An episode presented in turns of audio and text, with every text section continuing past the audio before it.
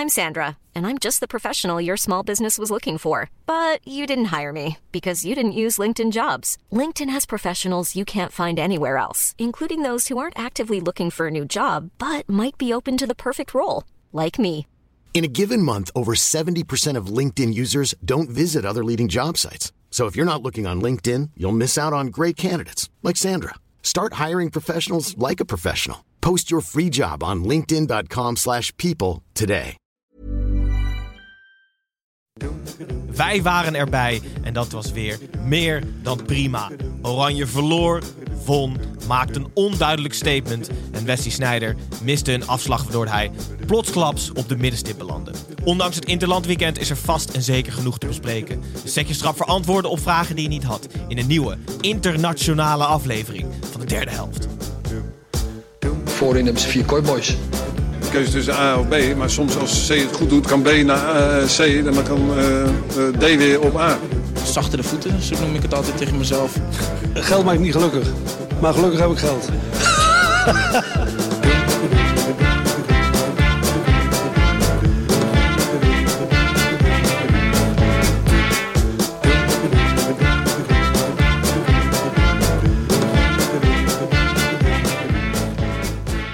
Hallo luisteraars, Gijs hier. Welkom bij weer een splinter nieuwe aflevering van de derde helft. Voor de relatief nieuwe luisteraars denken ze, huh, er is toch helemaal geen eredivisie? Dat klopt, maar wij doen ook altijd de interland weekenden. Hoewel over het algemeen iets minder enthousiast eh, zijn we erover. Ehm, we zullen Slowakije tegen Malta waarschijnlijk overslaan en vooral focussen op ons oranje vandaag. Eh, voordat we het daar uitgebreid over zullen hebben. Over van alles en nog wat wat er op en rond het veld en het Nederlands elftal gebeurd is. Toch heel even eerst naar de twee mannen waarmee ik aan tafel zit. Vanmiddag moet ik zeggen, of het is zondagmiddag. Eh, ten eerste Pepijn, tijd geleden. Welkom terug. Ja, dankjewel. Je, je schuift regelmatig aan als we het over de Eredivisie hebben. Nu heb je van stal getrokken tijdens een interlandweekend. Ik heb het al gezegd, niet altijd ons favoriete weekend. Hoe kijk jij eigenlijk naar zo'n interlandweekend? Nou, in ieder geval trots dat ik eh, op ben geroepen om hier, eh, hier te mogen zitten vandaag. En zo'n interlandweekend, dat doet je altijd besef hoe leuk de eredivisie eigenlijk is. Dat, zo kijk ik ernaar. Vaak denk je dan weer, oh, kunnen er volgende week weer tegenaan. Maar ik moet zeggen, ik heb er wel van genoten gisteren. Want we waren er, hè. We waren er, We wa- we hebben het gezegd. We waren er weer bij en dat was prima. Maar Gijs, we moeten wel even voor de, de relatief onbekende of nieuwe luisteraar even introduceren wie Pep is. Hij speelde bij, nou, niet het andere oranje, maar RBC is weer het andere andere oranje. Ja. Dus jij bent voormalig profvoetballer, hè? Zeker. Waarom zit Wel hij goed hier? om te zeggen. Ja, om een beetje voetbal know-how toe te voegen aan ja, de, de loze statements die jij meestal over tafel gooit, Tim. Het zijn jouw Ehm, woorden, Gijs. Hoe, eh, hoe kijk jij altijd naar zo'n interland aflevering die we dan opnemen? Dit gaat meestal over één of twee potjes, niet de gebruikelijke negen. Mist er, mist er iets volgens jou? Of- Jazeker, Gijs. Nou, wij begonnen in 2018 met het WK. En daar hadden wij elke aflevering begonnen we even met een krachtig statement. Over Mhm. statements gesproken. Het gestrekte been. En die hebben wij in het leven geroepen. Weer. Voor deze Teruggebracht aflevering. dus.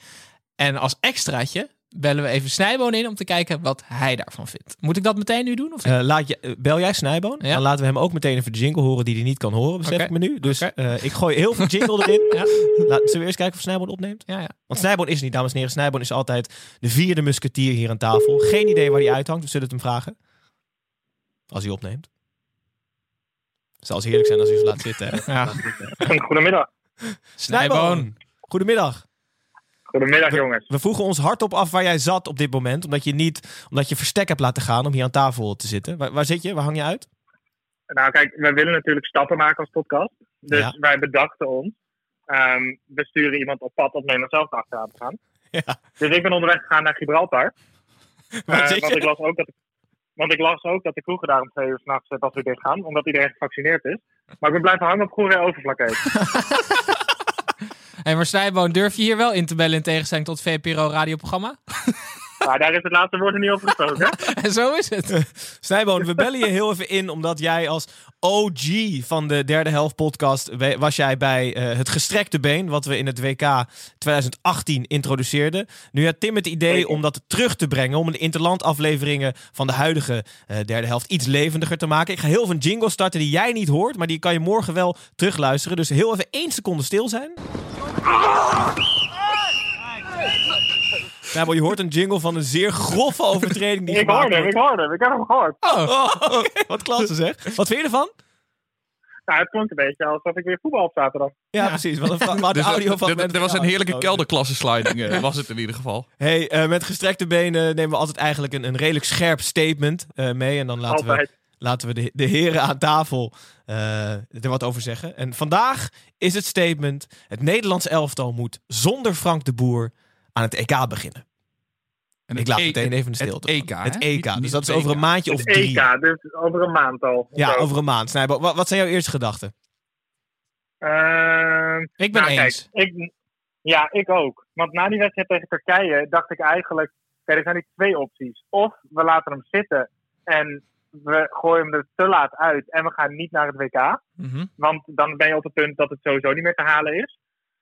Dus moet hij er sowieso dan eerder uit dan dat. En eh, Peter Bos is beschikbaar. Ja. Ik vind wel zeg dat je we gooi hem eruit zegt. Alsof wij hier verantwoordelijk zijn. Als 17 miljoen bondscoaches kunnen we dat toch eh, beslissen. En, en nou ja, voetbal niet 17 supports miljoen, change. maar ik schat mezelf toch wel bij de bovenste procent. Ja, dat is waar. Tim, hoe kijk jij eraan? Ik neem aan Ik dat je ben- het met hem eens bent. Ik ben 100% met hem eens. Ik ben even in de, in de statistieken gedoken, want Snijboon is natuurlijk niet echt van de argumentatie en ik wel. Dus eh, ik zal het even wat meer onderbouwen. Frank de Boer, eh, Ronald Koeman heeft 20 wedstrijden eh, gecoacht. Ehm, waarvan 12 daarvan tegen toplanden. Dus dat zijn Portugal, Duitsland, Engeland, Frankrijk, Italië, die categorie en Spanje. Ehm, daarvan heeft hij 55% gewonnen. Prima, denk ik, denk je dan. Frank de Boer heeft nu ehm, eh, negen wedstrijden gecoacht. Daarvan, heeft hij, eh, daarvan waren er drie tegen toplanden. En hij heeft 33% gewonnen. Dus dat is eigenlijk echt al verschrikkelijk. Als je ziet tegen welke, tegen welke ploeg hij niet heeft gewonnen. Eh, Bosnië bijvoorbeeld. Ehm, Turkije verloren. Ik vind het echt verschrikkelijk. Maar Koeman die was aangesteld om eh, een soort wederopbouw in te zetten. Weet je wel? Er was, eh, wie was er voor? Wie was er? Was dat advocaat? Ik heb en Grim, weet je wel. Dat Ja. was gewoon, het was echt ellende. Koeman heeft het allemaal weer opnieuw opgebouwd. En je moet dan, om dat, om dat dan voor te zetten, moet je niet een trainer hebben die ehm, bij zijn drie laatste klussen ontslagen is, omdat hij niks gepresteerd heeft. Want dan heb je automatisch, sta je 6-0 achter in de kleedkamer. Daar hebben we het al vaker over gehad. Maar ook om hem zelf uit zijn lijden te verlossen, Gijs. De KNVB moet nu gewoon hand in eigen boezem steken en zeggen van ja, wij hebben ehm, eh, echt een hele foute beslissing gemaakt. Dus die gaan we nu terugdraaien, nog net op tijd. En dan met Peter Bos gaan we het EK winnen. Pijn, hoe groot is de kans dat dit gaat Ja, gebeuren? heel klein. Maar ik vind het een hele mooie onderbouwing met cijfers. Maar ik vind eh, een bondscoach is zo belangrijk dat hij een klik heeft met de spelers. En ik vind Frenkie de Jong echt bij uitstek een voetballer waaraan je ziet of het loopt in een team. Zeg maar, we hebben allemaal worden we in verroering gebracht door Frenkie als het loopt in een team. En op dit moment, als je, als je hem ziet spelen in Oranje, lijkt het gewoon een middelmatige voetballer. Er straalt geen plezier uit wat wij allemaal zo graag zien bij Frenkie. En ik denk dat, dat, dat je dat echt een trainer kan verwijten. Dat er gewoon geen spelvreugde is. En dan, eh, dat, dan kunnen de cijfertjes van Tim dat allemaal onderbouwen. Maar ik hoop gewoon dat ze iemand wegzetten die dat, die dat team kan laten leven. Bizar dat we het gestrekte been introduceren en meteen Frank de Boer weer plaatsen. En allemaal eens zijn. Nee, ik, ik niet helemaal. Ik vind, het vooral, ik vind het vooral lief dat, dat Tim zegt dat, dat je Frank de Boer er ook bij helpt. Als je Frank de Boer nu ontslaat, dan is zijn carrière echt voorbij. Ja, maar, dat, ja, maar Snijboon, heel Ja, misschien is hij, damage, dat is waar. hij is gewoon niet geschikt voor dit vak, punt. Nee, dat, eh, ja, Dus dan moeten Ja. we, kunnen we ook heel even nadenken over wat hij dan misschien wel zou kunnen doen. Zijn vrouw heeft een meubelwinkel, daar, daar helpt hij serieus af en toe met die banken tillen. Dat kan hij denk ik best goed. hij kan ook, ik denk dat hij ook in de meeste boybands kan hij wel de lage stem zijn. Ja, maar hij is echt niet heel lekker hoor. Nee, maar dat heb ik ook. In elke boyband heb je er altijd eentje die gewoon niet heel lekker is, maar die dan wel gewoon echt De lage toon is. haalt. En hij heeft natuurlijk, hij heeft natuurlijk de stem, de stem van een basgitaar. Oké, Snij, voordat je bel te goed in Goree overlijk eh, opgaat, zullen we het hierbij laten, jongen. Eh, succes met je trip naar Gibraltar en we horen wel of je het haalt. Ja, ik, ik, moet- ik, ik moet nog een eind fietsen, jongens. ja, ja. Wind je tegen. Succes, man. Goeie reis. Goed aan je moeder, Snij. Oké. Yo. Oké.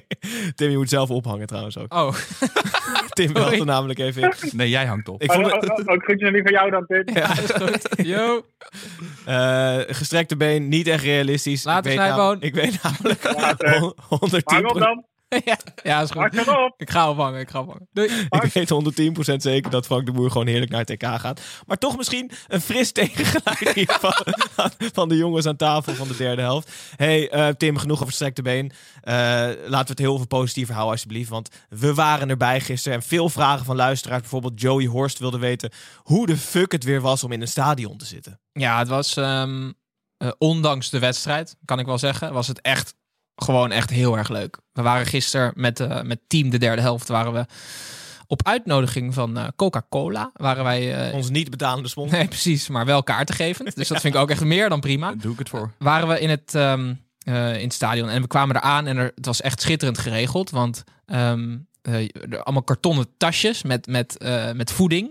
Dus een flesje water en een krentenbol met kaas en een, een hele droge wrap en een flesje met ja, eh, een flesje, hoe heet het, gel Ja. om, je- om je handen schoon te Ja, maken. niet voor je haar. Nee, nee, precies. Ehm, Zo te zien. en ehm, dat was allemaal hartstikke goed geregeld. Maar ik kwam er dus ook achter dat het niet alles is in zo'n stadion. Want het was wel hartstikke leuk dat we naast elkaar zaten. En, eh, en ook een mooi moment trouwens dat de toen bij die corner, weet je, dat hij een applausje gaf. Je merkte ook aan de spelers dat ze het wel echt bijzonder vonden. Dat ze er energie van kregen om, om, om weer voor mensen te spelen. Maar wat je thuis dan niet hebt, ehm, is dat er gewoon mensen om je heen ongelooflijk zitten te winden. er, zat, er moet een gozer voor ons in met een soort ziekte van Crohn. Waar zijn kringspier gewoon constant open stond. En elke keer als hij dan van plek veranderde, kwam er zo'n walm. En iedereen zo, jezus. Zo'n dubbel mondkapje op op een gegeven moment, maar Het meteen. ging er gewoon doorheen hoor. Maar ehm, Dus eh, jouw vriendin, als je thuis zit voetbal te kijken, zit ze niet te constant in je neus te scheten. nee, andersom wel. Nee, maar ehm, Nee, maar serieus, het was, Het was- echt, Het was echt mooi. Ja, het was tuurlijk. gewoon echt kippenvel, ook bij die opkomst. Zo. En het was echt fantastisch geregeld door dat Field Lab. Want je had dus eh, in de arena op de tribune had je iets van vier of vijf verschillende soort van groepen, bubbels noemden, dat, noemen ze dat dan. En dan had je ook het, de feestbubbel. Dus dat waren gewoon allemaal Johan Flemmings-achtige carnavalstypes die met eh kaas op hun hoofd en zo en eh, bier naar elkaar aan het gooien waren. Helemaal dicht, dicht tegen elkaar stonden. Dat was heel leuk. Dat was achter, achter het doel. Wij moesten dan met drie stoeltjes ertussen. eh, nou ja, daar hebben we ons redelijk aan gehouden. Maar ehm, ja, hard. Het was echt, echt heel erg goed geregeld en heel erg leuk. Vond ik ook. En ik heb me ook niet zo gestoord dat die arena niet vol zat. Dat was natuurlijk wel een beetje gewend in de Jupiler League. Gewoon een tiende van het stadion gevuld. Dus het was een soort thuiskomen voor mij. Maar ja, de- toen het Wilhelmus, dat is natuurlijk altijd een mooi sentimenteel moment. Maar je zag het gewoon eh, gaan leven in het stadion. En vanaf dat moment vond ik het eigenlijk ook niet heel erg opvallend. Ja, qua geluid of zo, wat er nog geproduceerd werd door die 5000 man. Ik weet ook niet of het mocht. Mochten wij schreeuwen eigenlijk? Ja, ik neem aan van wel. ik hoop het, anders Ja. hebben we de regels overtreden. Ja. Nou, we waren er in ieder geval bij. Vereerd ook. Nogmaals dank Coca-Cola. Een heerlijke ervaring. Eh, hopelijk dat we eh, tijdens het EK of, of in, in volgende interland weer met nog meer mensen het stadion in kunnen. Laten we dan meteen doorgaan naar de wedstrijd. En uiteraard omgedoopt tot Toto Wedstrijd van de Week. Wedstrijd van de week, van de week, wedstrijd van de week. Volgens de jongens hier aan tafel was het belachelijk dat Frank de Boer dus nog aan het roer stond van het Nederlands elftal. Maar Nederland won wel gewoon met 2-0. Voorafgaand aan de wedstrijd maakte Oranje een onduidelijk statement dat football supports change. Eh, en kwam record international Wesley Sneijder ook nog even het veld oprijden met zijn auto. Hij overhandigde de wedstrijdbal en het was een startschot voor één richtingsverkeer richting de goal van de Letten. Eh, twee keer werd de lat getroffen en één keer het doel in de eerste helft. Een Robbiaanse goal van Berghuis. Zijn eerste overigens. In Wie is Robbie dan? Robbie. Robbeniaans is het dan. Robbeniaans. Goed, dankjewel. Eh de tweede helft was wederom één richtingsverkeer. En werd er dus ook maar één keertje gescoord. Luc de Jong hamerde, echt hamerde met zijn hoofd de 2-0 binnen. Eh, heel veel naar onze voorspellingen. Zoals elke week hebben wij, laten wij onze voorspellingen achter op onze Instagram. Eh, ik had 4-0 voorspeld met doelpuntenmaker Wijnaldum. Snijboon had 6-1 voorspeld, doelpuntenmaker De Licht. En Tim had 2-0 voorspeld. Helaas de verkeerde doelpuntenmaker, ja, De Pai. En we hebben wel twee winnaars deze week. Eh, eentje op Instagram, KoenGW, die had 2-0 in Berghuis. En eentje op Twitter, Patje of Petje FR, eh, die had ook 2-0 met Berghuis. Gefeliciteerd. Nu wil het zo dat wij op een houtje kouwen hier bij de derde helft. Dus we kunnen niet meer twee prijzen uitreiken, Tim. Nee, Jij maar dat hebben we- mij erover. Nee, dat hebben we toch ook van het begin aangegeven. Als er, als er meerdere winnaars zijn, hebben we nu ehm, een, een regel. Hè? En dat is dus tot de dood. wie of het eerst komt, wie het eerst maalt. Dus ehm, Petje FR en, hoe heet die andere? Koen? eh Koen GW. Koen GW. Ehm, Ja, wie het, eerst, wie het eerst met de gegevens doorkomt. Dus ehm, geboortedatum, volledige naam. Een bankrekening? Nee, nee. En, ehm, ehm, en je username, die, die krijgt het. 25 euro van Toto. Oké. Nou ja. We zullen wel zien of een van de twee echt woedend wordt, maar Ik ben blij dat ik die doelpuntenmaker niet goed heb. Dan hoef ik die kroon tenminste niet erop. don't Daarom heb ik alleen de uitslag nu. Oké, Pep, heel even eh, over de wedstrijd. We hebben Ja. het net al uitgebreid gehad over de schitterende ervaring in het stadion. Vond je het Nederlands elftal goed en ontbrak het alleen aan scorend vermogen? Dat hoor je veel. Of vond je dit logisch en eigenlijk nog een matige pot tegen Letland? Nou ja, kijk, ze hadden 5-0 kunnen winnen. En dan had je denk ik niemand gehoord over het, eh, over het veldspel. Maar ik vond het wel... Ik vond het wel een beetje gezapig. Echt zo het, het, het Frank de Boer, eh, of het Ajax van Frank de Boer. Daar leek het een beetje op, het gebrei. Maar we hebben net al eh, Frank de Boer af zitten zagen. En dan is het vaak wel zo. Dan moet je ook zeggen wat er dan beter kan en wat er dan anders kan. En daar heb ik over na zitten denken. En eigenlijk weet ik het niet. Dat is- nee, ja, ik, ik zou zeggen van een, een, een type snijder of zo op team moet je hebben. Want nu liep je met Klaassen en met Wijnaldum daar. En dat zijn allebei een beetje spelers die in de box komen. En daar komt niet echt initiatief vanuit, vanuit het middenveld. Zeg maar korte steekballetjes en dergelijke. En Frenkie is, is dat uiteindelijk ook niet. Dat is niet een man die, die echt de steekbal door het, door het midden geeft. Maar we hebben meer- niet zo'n type snijder. Ja, die reed het veld op voor de wedstrijd. Ja, De dus moet je misschien het hele systeem, eh, systeem omgooien. En gewoon gaan spelen vanuit de spelers die je hebt. Dus dan zou je misschien eh 4-4-2 kunnen gaan spelen. En dan met Depay en een... eh, ja, maar Pep, 4-4-2 tegen Letland is Nee, maar, wel dat, maar echt- 4-4-2 hoeft niet per se verdedigend te zijn. Hè? Dat kan je ook aanvallend. Dat kan je ook aanvallend spelen. Als je hele breed middenveld die hoog, eh, die hoog komen te staan. Ja, wordt het 2-4-4 uiteindelijk. Ja, dat je dat meer krijgt. Nee, maar- Want ik, met Dumfries op back heb je... Dat is ook niet een verfijnde speler. Ik vond Wijndal vond ik wel eh, f- erg fris en eh, goed. Maar Nederland heeft er gewoon, ik, de statistieken erbij, 37 schoten. 16 corners, 74% balbezit. Dat betekent wel dat je iets goed Ja, doet. ze Of hebben heel wel- nee, een goal. Dat vind, ik vind ook dat Pepijn iets te negatief is. Maar Verrassend voor jou dat jij iemand anders te negatief nee, ja, maar het had net zo goed 8-1 kunnen zijn. Dat zei Frank de Boer volgens mij ook. Ehm want we hadden er ook wel in gelijk. tegen moeten krijgen. Uiteindelijk, wat ook wel raar is. Maar eh, nee, natuurlijk wel echt genoeg kansen geweest. Maar ik vind, ehm, ik vind de discussie van wie, welk, wat voor een type spits heb je nodig tegen dit soort teams, vind ik wel een interessant. Want ik zou het zelf, ik zou zelf eerder voor een malenachtig type kiezen of een Depay-achtig type in, in de punt echt. Die, ik niet, maar dat maakt niet die dribbelend mensen door de benen kan spelen en dan kan scoren. Want die verdedigers zijn allebei twee keer zo lang als Luc de Jong. Dus ja, wat heb je er dan aan? Oh, je laat de stilte vallen Ja. als een vraag? Ja, nou ja. Oh, Ja, nee, ja, ik ben, ik ben, ik, ben ik het wel mee eens. Maar wat denk jij dan, Gijs? Nee, ik snap wel dat hij Luc de Jong opstelt tegen zo'n Ja, ploeg. dat zei je net ook, maar waarom? Nou, omdat ehm, het zo moeilijk is om combinerend en over de grond en door de mensen door de benen spelend tot een kans te komen tegen 11 letten die in de 16 meter staan. Dat je op een gegeven moment kom je toch noodgedwongen uit bij een voorzet of bij een hoge bal. En dan is het zoveel beter om Luc de Jong of Wout Weghorst in zo'n positie te krijgen dan Malen. Dus ik snap wel dat die Luc de Jong in, in, Ja. in zo'n wedstrijd opstelt. Maar wat die letten vooral kunnen, is dat soort ballen wegwerken. Uiteindelijk. Dat is wel hun spel. Gewoon helemaal inzakken. Een paar van die Volgens mij peren trainen die gewoon. Dan heb je op die training heb je zo'n hele hoge tribune. En daar staan gewoon assistenttrainer alleen maar ballen te gooien. En zij gewoon 90 minuten lang alleen maar koppen. Daar leek het wel op. Maar inderdaad, misschien was ik wat te negatief. Want uiteindelijk hebben ze wel gewoon zakelijk gewonnen. En als je een beetje geluk hebt, dan eh, wordt het inderdaad eh 8-1. Ja, twee keer de lat, scrimmages, kansen. Maar, toch, Ehm, maar dat, dat neemt niet weg dat, je, dat het er niet goed uitziet. Het Nederlands elftal, vind ik.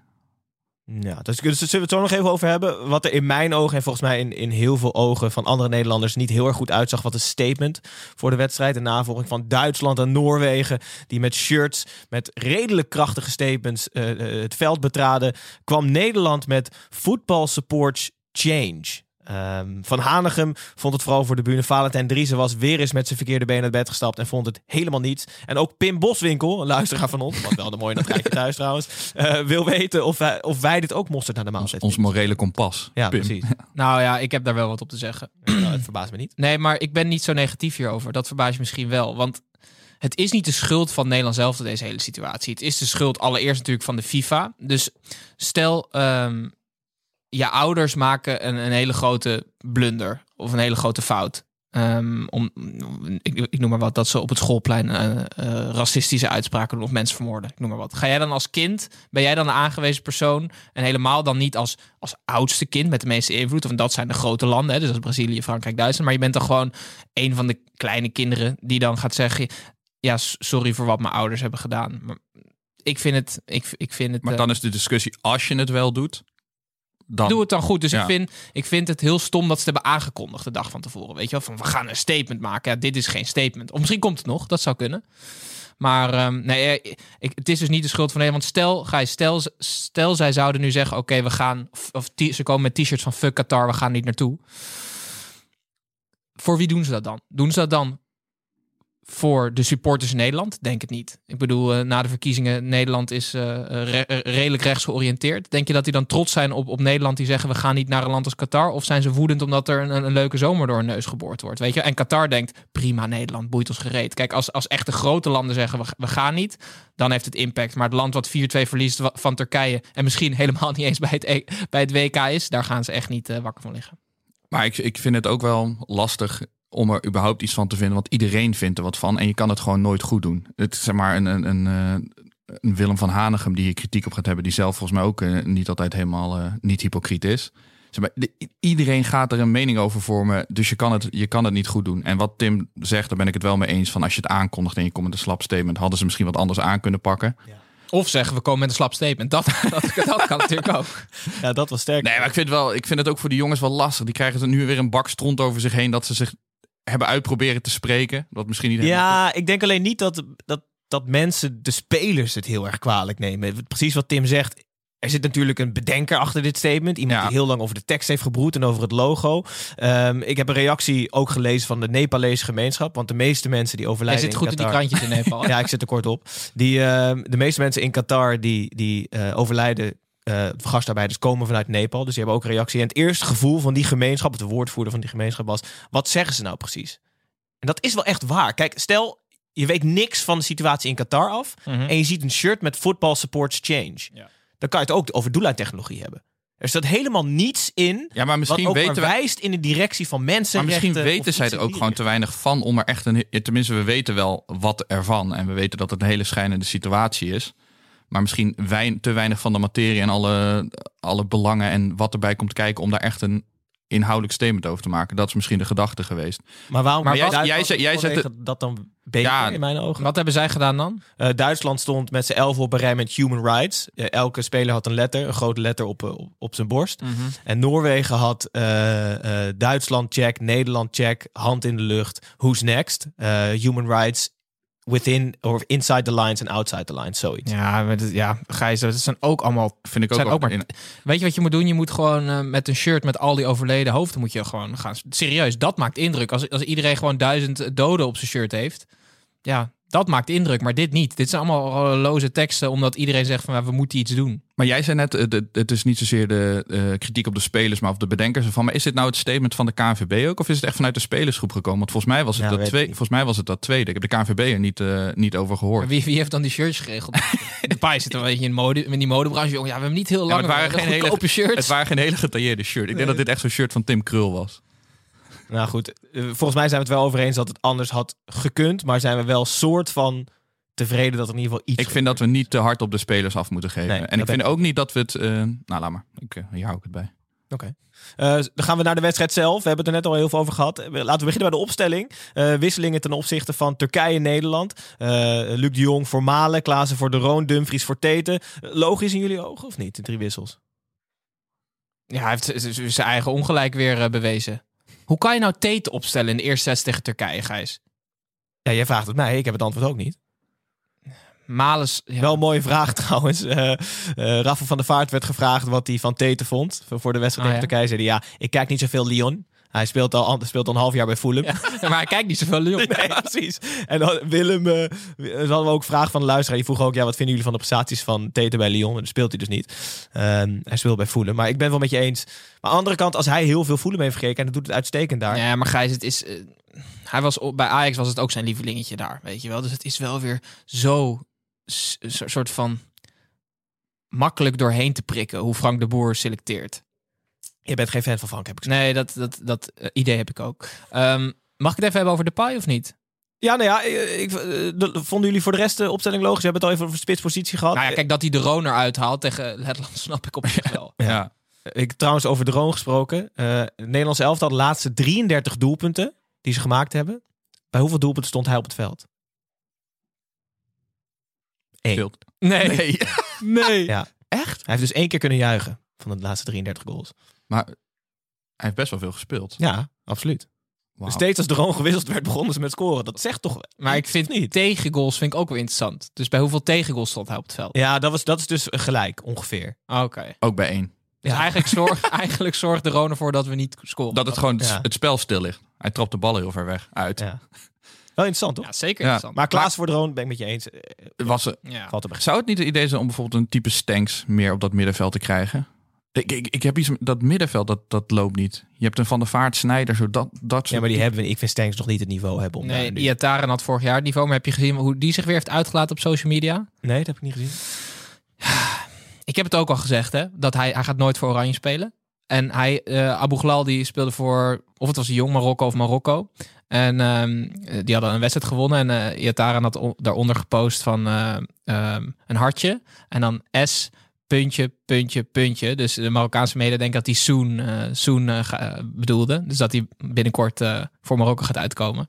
En hij is heeft, toch zo'n hij heeft ook al zijn foto's van Instagram verwijderd Ja, waar hij op een, klopt. in een oranje shirt Alle staat. oranje shirts verwijderd. Ja. Dus dat wordt nog wat. Oké, nou goed. eh, Tim, ja, laten we heel veel zijpaadje over Iataren. Die had letterlijk niets met de wedstrijd te maken. Maar op zich, maakt het op zich niet uit. Jawel, want hij zegt, we moeten zo'n type op middenveld Ja, hebben. ja, ja. ja. Oké, snap ik. Eh, En hij is Pepijn trouwens. hij, hij is fijn. Eh, Oké, eh, eh, jij had toch ook nog iets tijdens de wedstrijd, zei tegen mij.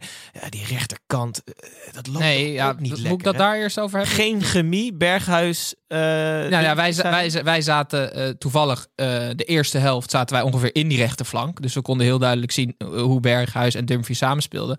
Pierre van Hooijdonk die zei, ze hebben een heerlijke chemie. Dat is natuurlijk echt onzin, want ze vonden elkaar gewoon niet. Al die pa het is net alsof je met FIFA twee spelers hebt die dan ehm, geen chemistry hebben met elkaar. Dus zo- zo'n rood lijntje, weet je wel. Nee, Ehm, dat weet ik niet, maar ik geloof je. Maar je zag, het was gewoon slordig. Eh, Paasjes kwamen net niet aan of net niet in de loop.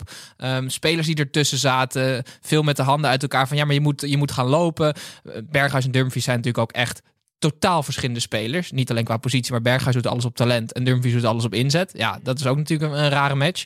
Maar ehm, ja, dus dat vond ik, ik vond het niet lekker lopen. Maar normaal vind ik wel dat Dumfries op de juiste momenten loopt. Dus bij PSV heb ik vaak het idee dat hij wel weet wanneer hij op moet stomen. En nu had ik het idee dat hij het precies verkeerd omdeed. Dat als hij moest gaan, dan, dan ging hij niet. En als hij wel moest, Ging je ook niet. ging hij ook niet. Zei Wat zei ik nou?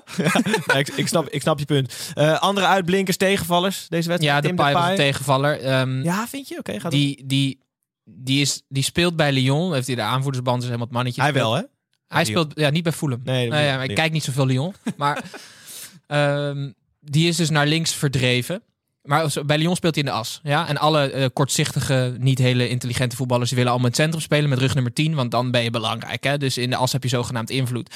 Hij wordt nu naar links verdreven. ehm, door zowel eh, Luc de Jong als Ryan Babel in de spits. En dat zijn spelers waarvan Memphis Depay 100.000 procent denkt... ik ben op alle facetten in het spel beter. Op koppen na misschien bij, eh, bij, bij Luc de Jong. Maar die... Depay is een YouTube-voetballer. Dus die, die, die- bij elke actie ziet hij zichzelf alweer in een compilatie voorbij komen. Die, ehm, eh, die is gewoon, ja, die, die voelt zich gewoon gepasseerd. De Frank de Boer ook super dom. Want Depay is in potentie een van de beste spelers. Die ga je er niet op links buiten zetten. Wat zijn plek was bij PSV. Toen hij nog een onvolwassen voetballer was. Die heeft zich ontwikkeld tot een eh, best wel goede speler in het centrum, vind ik. Ehm, dat heeft hij ook onder Koeman in, in, Nederland zelf gedaan. En de Boer die, die passeert hem nu en zet hem op, op, op een plek waar we nu eigenlijk niemand anders hebben. Dus daarom zet hij weer Depay maar daar. Dus dat vind ik echt super onhandig. Ik vond hem ook echt niet gemotiveerd spelen.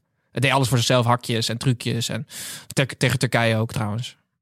Maar toch gebeurt er in mijn ogen wel wat als hij Ik de bal ook. heeft. En ook met het publiek. Hij was met het publiek bezig aan, aan het bedanken. Ik, ik, ik weet niet, ik vind dat je te kritisch op de paai bent. Publiek, publiek bedank. dat heeft niet Nee, maar ik, ik, nee, ik bedoel, maar er gebeurt wel wat. Hij, hij neemt het, probeert het team op sleeptouw te nemen. En ik, het, het mislukt allemaal op dit moment. En dan wordt het heel irritant, die hakjes. Maar het is wel een speler die het verschil maakt. En dat hebben we wel nodig. En ik vind als je Luc de Jong opstelt, kan je niet de paai niet opstellen. Dus dan vind Nee. ik de links... Ik vind suboptimale de positie voor de paai. Maar ik zou Bergwijn op links buiten zetten, inderdaad. En de paai in de punt. Ja, Of Malen in de punt. maar dat paai- Malen op links buiten. Ja. Ik zou de paai Eh, altijd in het centrum posteren. Lichtpuntjes, ik zei het net al even. Wijndal vond ik erg leuk, eh, erg leuk spelen. En ook Berghuis, de eerste goal eh, was voor de rest niet heel gelukkig eerste helft. Maar een prachtige goal. Ja. Ook leuk dat dat, eh, dat dat nu is gebeurd. Ja. Eh, uitblinker voor mij, of in ieder geval opvallende verschijning. Stephanie van Pa. Vrouwelijke scheids. Wat vond je ervan, Pep? Ik vond, ik vond dat ze veel door liet gaan. Ja, ik vond het best goed ja. fluit eigenlijk. Ja, ik ook. Zat wel. eh, Maar ik wist ook helemaal niet... Ik zat in het stadion, ik zag in één keer een vrouw het veld. Ik wist helemaal niet dat zij floot. Wat dacht je dan dat ze kwam doen? nee, maar ik wist, ik wist helemaal niet dat er een vrouwelijke scheid was aangesteld voor dit Nee, dat wist ik ook niet eigenlijk, als ik eerlijk ben. Wel, maar dat is ook eh, wel goed. Maar Dat be- bekend gezicht in de Ligue eh fluit daar gewoon mannenwedstrijden. Eh, Pierre van Lyon fluit zo? Wat zei je? Lyon fluit zo ook wel? Lyon, ja. Lyon Ja. fluit ook wel eens. Ehm, ze heeft volgens mij de Europese Supercup ook gefloten. De Champions League winnaar tegen Europa League winnaar. Eh, ja, niks mis mee toch? Serieus? Nee. Ze, ze miste trouwens wel een donkerrode kaart. Eh, zonder de VAR eh, was het niet, kon dat niet ingegrepen worden. Er ging een led Echt haar toch ook even wennen, Gijs. ongelooflijk vies de Achillespees van Jorginho Wijnaldum staan. Dat was echt donkerrood. Eh, Pierre van Hooijdonk was niet eh, vooraf eh, aan de wedstrijd niet overtuigd van haar kwaliteiten. Ze heeft wel in ieder geval zijn ongelijk bewezen. Want echt prima, prima gefloten, toch? Ja, ja Pierre van Hooydonk die had gezegd van, ehm, dat hij altijd ook al kritisch is op, de, op scheidsrechters niet op hoog niveau hebben gevoetbald. En laat staan een vrouwelijke scheidsrechter bij mannen dan. Maar het is een beetje raar, want hij was in 2018 volgens mij, of 2017 was hij 17, ambassadeur van het, van het vrouwentoernooi in Nederland. Omdat hij zoveel aandacht wilde. Dus eh, mensen waren best Maar wel welke eh, zijn er scheidsrechters die wij kennen die wel op hoog niveau gevoetbald hebben? Paul van Boekel, VV Venlo. Over scheidsrechters gesproken. eh, we hadden ook uh, Ventalk-vragen weer uitstaan. En Jeroen Manschot vroeg zich af eh, of we benieuwd of er spreekkoren waren gericht aan eh, de beste vrouwelijke scheidsrechter. Ehm, nou hoorde ik ze niet in het stadion, maar ik heb de samenvatting op Ziggo teruggekeken. En daar hoor je dus echt serieus een paar keer... Daar moet een hondenlul. Nee, daar, daar, moet, daar moet een piemel in, ja. Ja, maar dat is dus... eh, of wij hebben het niet gehoord, maar dat is wel raar. Want ik denk dat gewoon iemand bij Ziggo dus gewoon die spreekkoren dan, dan, dan erin zet, toch? Nee, toch wel, ik hoorde dat serieus dus alleen op de samenvatting. Maar ik heb het echt niet één heb het moment... ook in- niet Nee, gehoord. ik ook niet. Ja, Nee. apart. Wij waren het niet in ieder Het geval. zou wel leuk zijn als er zo'n spreekkorenbubbel zou zijn ook. Weet je wel? Dat je echt verplicht allemaal... eh, Hele nare ja, gasten allemaal. Ja, ja, ja. Gewoon om het allemaal weer Kale, eventjes- doorgesnoven Hagenezen. Maakt dat kaal? Maakt het uit? Een Hagenees. Je scheert weer lekker mensen over één kant. Sorry, kale luisteraars uit Den Haag. Ja, sorry. Ehm, Die nee, niet van kook houden. Precies. Eh, ook sorry, kale kookgebruikende. Ja, is ook gewoon sorry. Uit Den Haag. Statement van ons. Ja. Excuus. Ehm, Tim, had jij nog iemand gezien die op iemand leek? Volgens mij wel, hè? Ja, zeker. Hartstikke zeker. goed. Wie ben jij? Ja, ik ben Willy en jij René. En samen zijn we altijd met z'n tweeën. Het was niet zozeer in deze wedstrijd, maar hij stond er in deze wedstrijd ook in. Maar we hebben een lookalike ingestuurd gekregen van Alexander. Eh dankjewel, Alexander. En het is de reden dat Oranje verloor van Turkije. Want ehm, er deed een Turkse speler mee bij het Nederlands elftal. Eh, Oh ja? Tegen Turkije. En hij stond op een, ja, een best wel belangrijke plek. Hij was namelijk keeper bij ons. Aha. Ja, dus mensen dachten, waarom stelt hij Sillissen niet op? Maar ja, was gewoon die Turkse speler die, eh, die in één keer tussen, lat, tussen de palen stond. Dus, ehm, En hij, hij speelde dus en hij speelde nu ook weer. Dus Frank de Boer moet echt even beter kijken wie hij Ja. in de goal zet volgende keer. betere paspoortcheck. Maar eh, dus we hebben geluk dat, eh, dat de letten niet echt scherp waren. Maar hij is helemaal geen keeper ook. Dus eh, op ons Instagram kanaal zie je wie dat is. Hartstikke goed. Ehm, dan sluiten we de wedstrijd af. Nederland let wel. We hebben aan de stoelpoten van Frank de Boer gezaagd. eh, uitgebreid. We hebben het eh, uitgebreid over het statement gehad en over de wedstrijd. Nog heel even. ja, de, de hottest topic. Wout Weghorst versus Luc de Jong. En Kenny Tete versus Rick Karsdorp. Eh, en Sint-Juste. Is er een taal en vaste knoop aan het selectiebeleid? Of, of moeten we daar überhaupt geen woorden meer vuil maken? Nou ja, ik heb het toen ook al gezegd. Dit is niet de schuld van Frank de Boer. Je haalt deze ellende op de hals als je Frank de Boer aanstelt, maar daar kan hij niks aan doen. Hij doet gewoon precies wat, wat, wat er verwacht zou worden van hem. Namelijk rare beslissingen maken. Maar welke tip zouden Frank de Boer mee willen geven? Om, eh, om hem toch ook een beetje opbouwende kritiek. Want ik gun het hem wel. Het, het is volgens mij een hartstikke sympathieke vent. En je hoopt dat het, dat het gaat swingen. Wat, wat kun je Frank de Boer meegeven? Nou ja, ik denk, ja, volgens mij was serieus zijn succesvolste periode als trainer, was als assistent-trainer het Nederlands elftal. Kan je dat nou zeggen als je met Hij Ajax toch met vier- Ajax vier keer kampioen kampioen bent geworden? Nou, bij het Nederlands elftal Tim is echt knapper. succesvol Ja. als assistent bij Nederland zelf, maar die niet. Maar hij, is heel, hij, is, hij speelt gewoon heel resultaatgericht. Misschien moet hij er gewoon van afstappen en gewoon denken van... eh, per wedstrijd vijf panna's. Dat wordt de doelstelling. En dan gaat zo'n team misschien een Zoiets. beetje swingen. Zou kunnen. Ik heb trouwens nog een nieuwe regel bedacht, Gijs. Of, Oh. Om Frank de Boer te helpen. Oh jezus, ja, oké. trouwens. Oeh, goed dat je zegt, goed. Wat is dit nou voor regel? Dit is serieus één om, om Frank de Boer te helpen. Want ehm, ze zeggen altijd van het publiek is de twaalfde man. Hè, een soort van eh, extra bondscoach. Ehm, dus ik vind eigenlijk dat eh, je mag drie keer wisselen in de wedstrijd. Maar dat het publiek één van de wissels mag bepalen. Dus, Oh ja. dus dat, ehm, eh, en dat kunnen ze dan doen door heel duidelijk dat te zingen. Dus stel ze zijn het niet eens met de opstelling, kan je in de eerste minuut gewoon Donny van der Beek, Donny van der Beek zingen. En dan moet, dan moet Frank de Boer Donny van der Beek inzetten. Gelijk ook. Dan moet je hem ook gelijk moet, brengen. moet gelijk, ook niet warming-up. En dan, en dan moet Frank de Boer moet gewoon iemand eruit halen. En dat mag hij dan wel zelf beslissen. Dat er een soort samenwerking wordt tussen het publiek en, eh en trainer. Interactie, leuk. Alleen dan moet je dus wel opletten dat er niet iemand super hard kan schreeuwen in de buurt van de boer. Weet je wel, dat hij dan meteen zo Michel Vorm of zo. en dat hij dan meteen de wisselkeeper erin zet. Ja, dus dat, dat lijkt me zo. Dan wordt het ook een soort van echt een eh, goed, goed, zeg maar, ja. En een teamprestatie, Ja, weet je. Dan voel je ook het landsbelang. Precies. Voelt het vol. Ik denk dat dat heel leuk is. Oké, Ben erbij. oké. Hartstikke goed. Dan zullen we volgende keer... Dus als je dan zegt, daar moet een piemel in, moet er iemand het veld naar die scheids rennen. Oké, sorry. Ik ben benieuwd wie die dan van de bank zal sturen. Misschien zelf wel. Eh, goed, dan... denk Lodewegen. dan slu-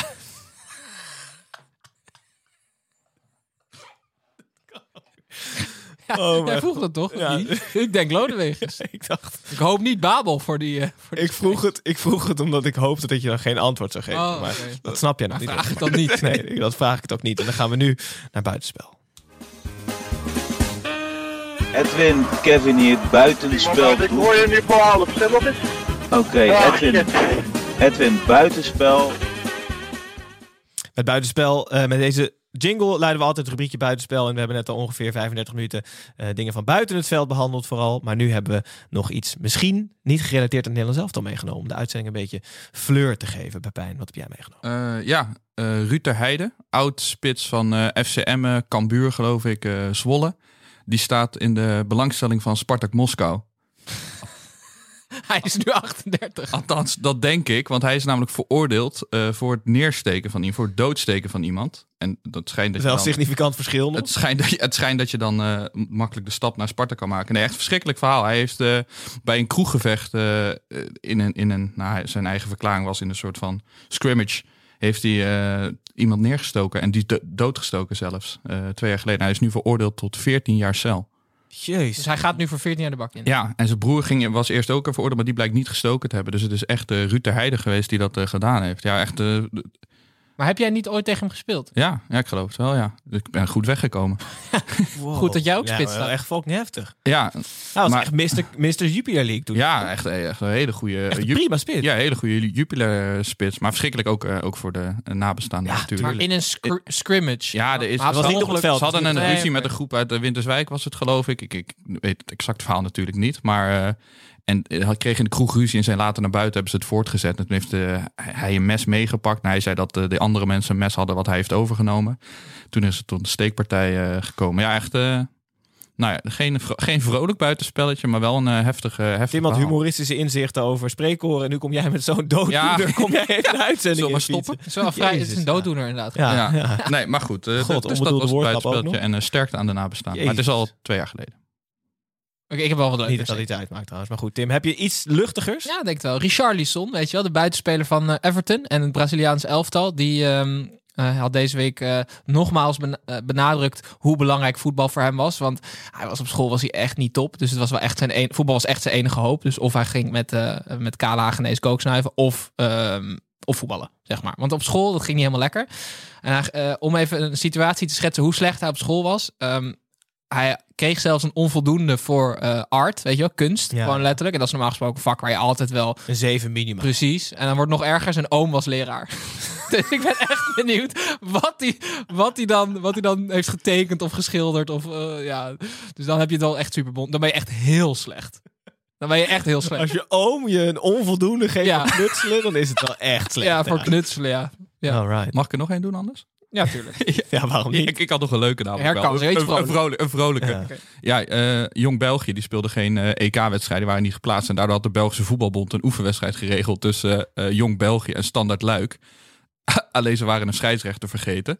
En toen heeft uiteindelijk Gillette, de reservedoelman van Standard Luik, die heeft die wedstrijd gefloten. Nee. Maar ze hadden ook geen grensrechters en geen vlaggen. Dus uiteindelijk heeft de, de fysiek trainer en nog een assistent trainer hebben met hesjes in hun hand Nee, joh. hebben gegrensd. Ja, leuker? Wat ziek. Ja, Ja, ja, oké. ja, in ieder geval vrolijker. Ja, was er nog iemand dood? Of?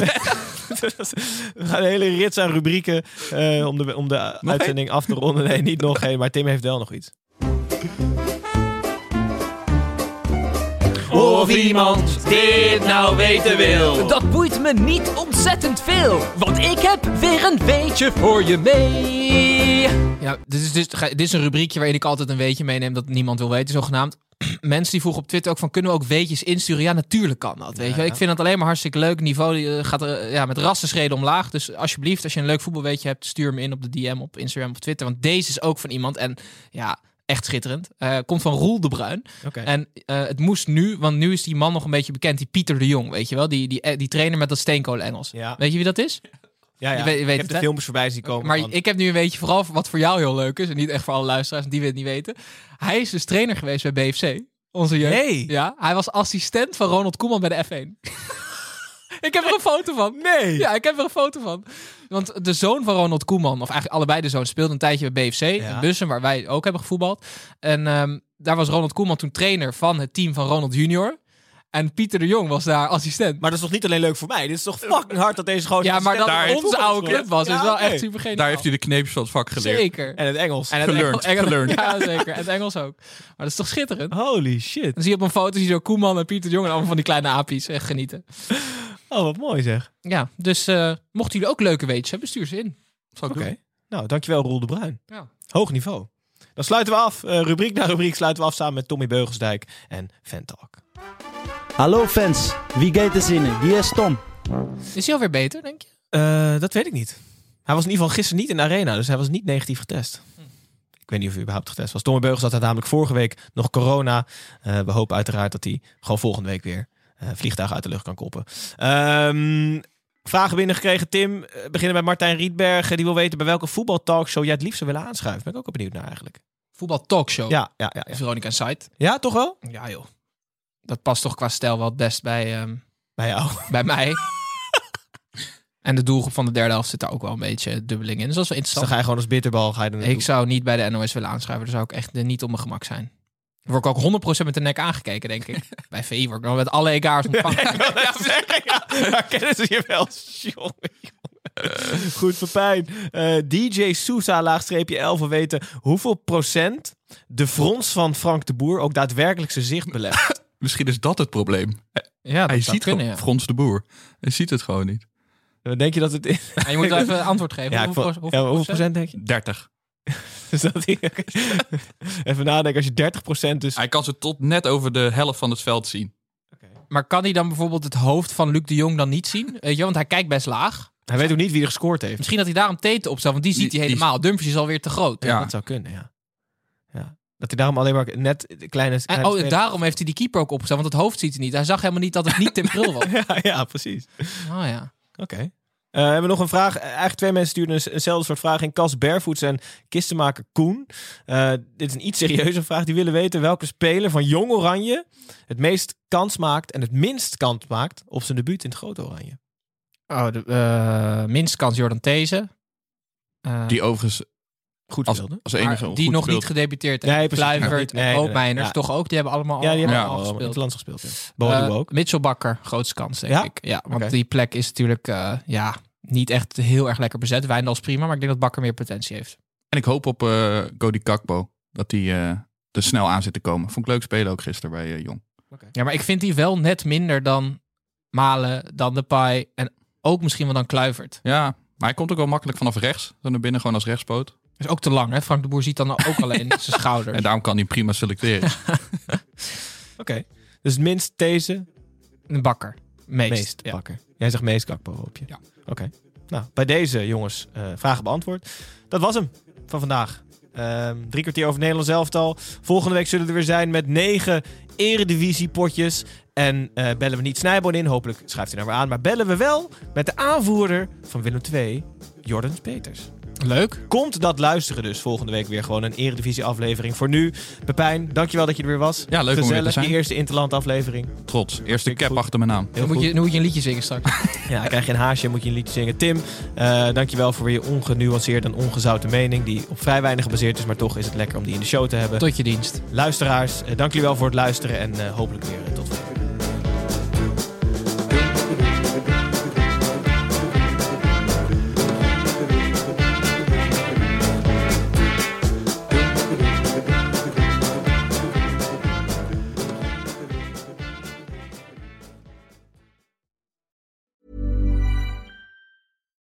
Hey, it's Paige DeSorbo from Giggly Squad. High quality fashion without the price tag. Say hello to Quince. I'm snagging high-end essentials like cozy cashmere sweaters, sleek leather jackets, fine jewelry, and so much more. With Quince being 50 to 80% less than similar brands. And they partner with factories that prioritize safe, ethical, and responsible manufacturing. I love that. Luxury quality within reach. Go to quince.com slash style to get free shipping and 365 day returns on your next order. Quince.com slash style.